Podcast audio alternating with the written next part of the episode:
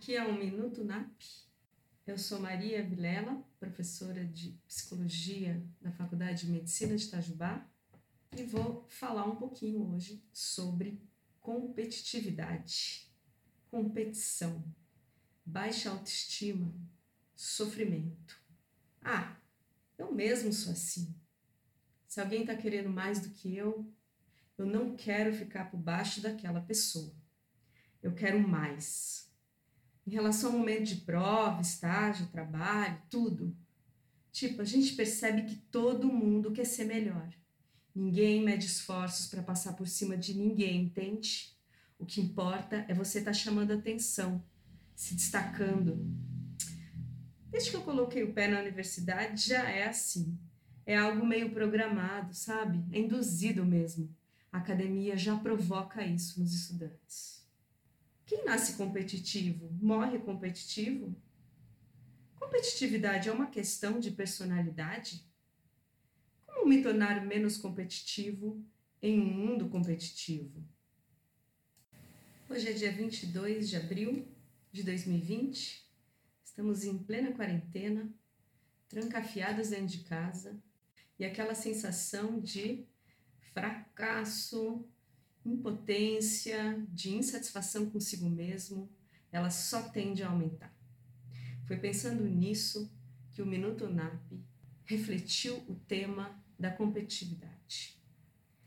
Vocês sabiam que, para o filósofo Spinoza, a competitividade é uma disposição de espírito. É tipo assim nato, sabe? Ele diz: o ódio que afeta o homem de tal modo que ele se entristece com a felicidade de outrem e, ao contrário, se alegra com o mal do outro. Ser competitivo parece que é isso mesmo, né, gente? É, vamos dizer, sentir que está vazio, achar que outro tem aquilo, né? Aquele, aquela pepita de ouro que você quer e você se entristece porque você não tem. E vocês sabiam de uma coisa?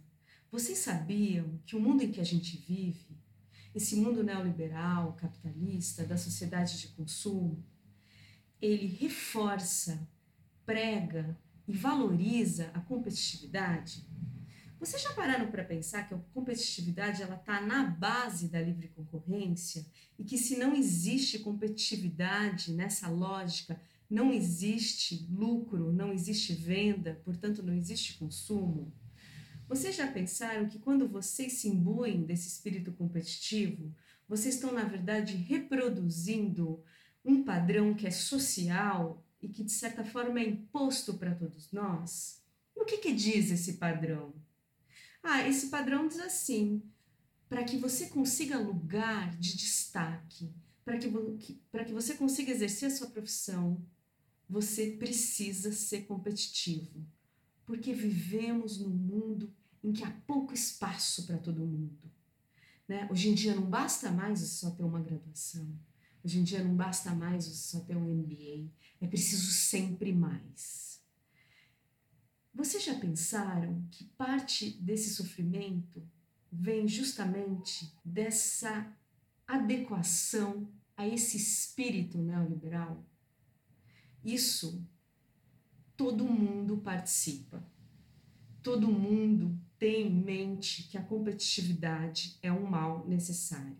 Porém, tem pessoas que são mais competitivas que outras. Tem pessoas que, quando competitivas, prejudicam o outro, deixam de passar uma matéria, deixam de compartilhar um resumo, seguram uma informação importante para se dar melhor. Tem pessoas que, ainda que competitivas, conseguem compartilhar com o outro e conseguem se colocar lado a lado do outro. Vocês sabiam também que na economia psíquica da competitividade existe uma relação profunda com o sentimento de inveja. Ah, o que, que inveja tem a ver com competição? Tem tudo a ver com competição. As pessoas que são mais invejosas tendem a ser mais competitivas. Mas ninguém escolhe ser invejoso. A inveja é um atributo natural do ser humano. Às vezes ela é mais forte, às vezes ela é mais fraca. Então, se eu sou muito invejosa, eu não tenho culpa de ser tão invejosa. E olha que eu sofro muito por isso. As pessoas que são muito invejosas, elas são mais competitivas, certo?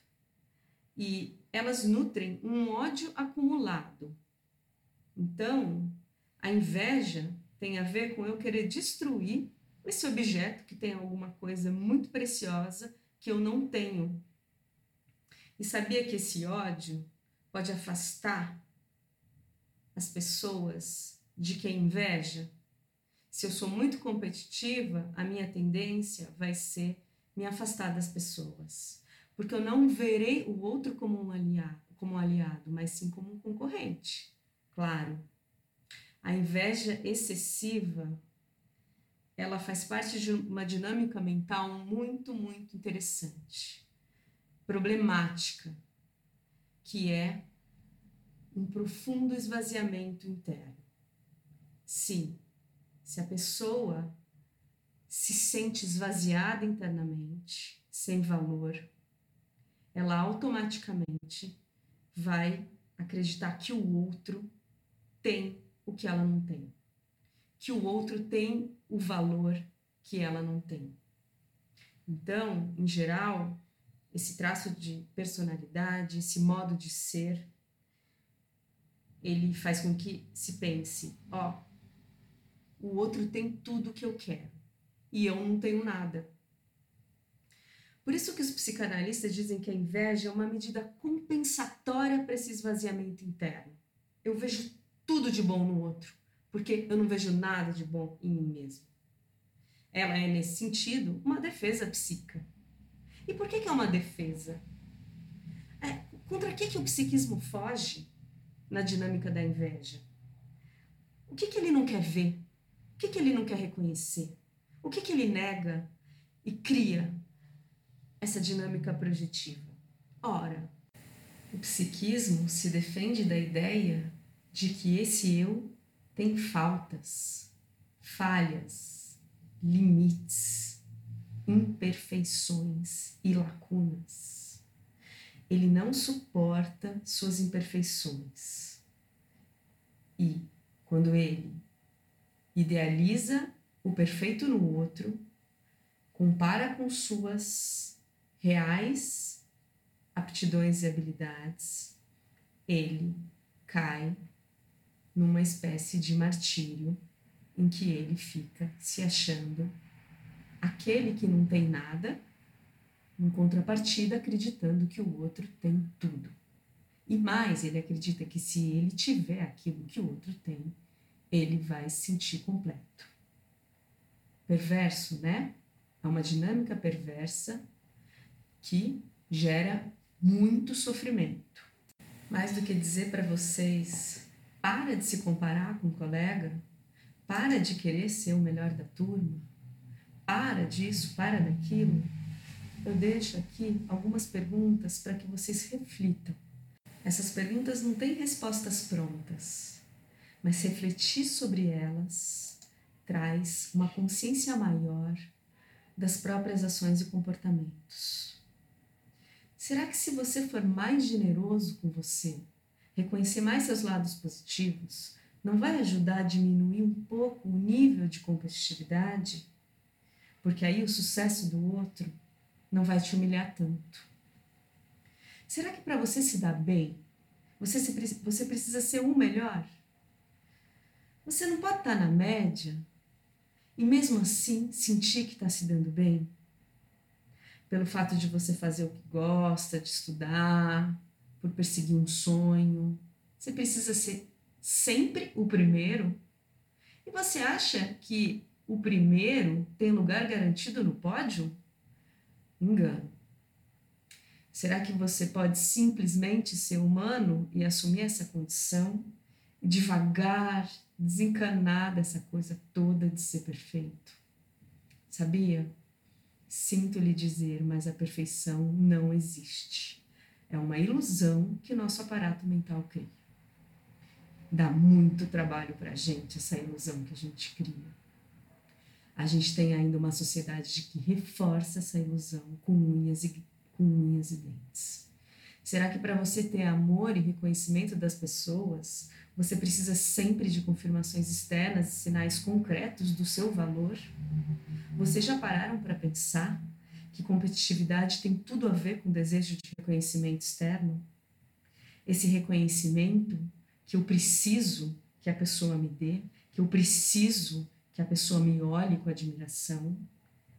Até que ponto vai essa necessidade de reconhecimento? Ou, aos poucos, você mesmo pode reforçar os seus valores positivos para não ficar tão refém desse reconhecimento do outro e das confirmações externas?